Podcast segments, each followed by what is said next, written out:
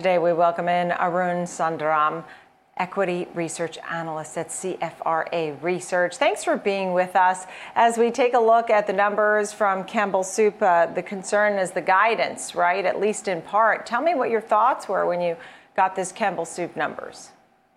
Right. Yeah. So uh, I think the quarter wasn't it wasn't that great. investors expected a really tough quarter, but um, you know it was it was a little bit worse than everyone expected.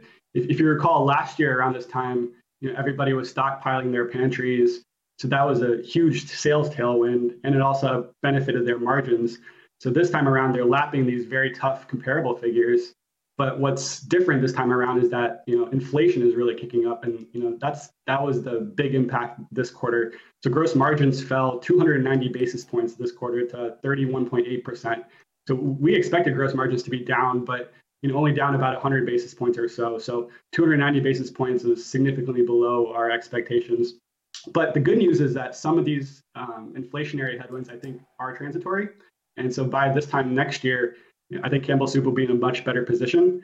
But the bad news, I think, is that Q, fiscal Q4, their upcoming quarter, will be you know equally as challenged because um, the majority of these headwinds will persist, and at the same time, um, Campbell Soup is they're not increasing their prices until uh, next fiscal year. So um, more costs, uh, less sales, I think are going to be a, another margin headwind in the upcoming quarter. So they have to deal with inflation, which may or may not be transitory, that's hitting their bottom line, basically, these margins, as you said. You have to wonder why they're holding off on raising prices a little bit. I know you have a uh, hold rating, you have a $46 price target. Correct me if I'm wrong. It's sitting around 46 bucks right now. Yeah, this morning we um, we lifted our price target to, to $47. Um, and we we but we lowered our, our EPS estimates for fiscal year 21 and, and, and fiscal year 22. Um, but but yes, you're right. The the inflation is is you know the, the big buzzword in the market these days, and Campbell Soup is not immune to it. Uh, they are increasing prices, but it, it takes a while before that gets reflected into their financials. So that's why I think Q4, the upcoming quarter, will be equally as challenged as this this current quarter, um, this past quarter. But Uh, I think these pricing actions will will take into effect, you know, this around this fall time period. So by you know Q2 of their next fiscal year, I think their margins will will be a little bit better. Right, and yeah, I think you made a great point. At this time last year, people were stockpiling and you know filling their cabinets during COVID.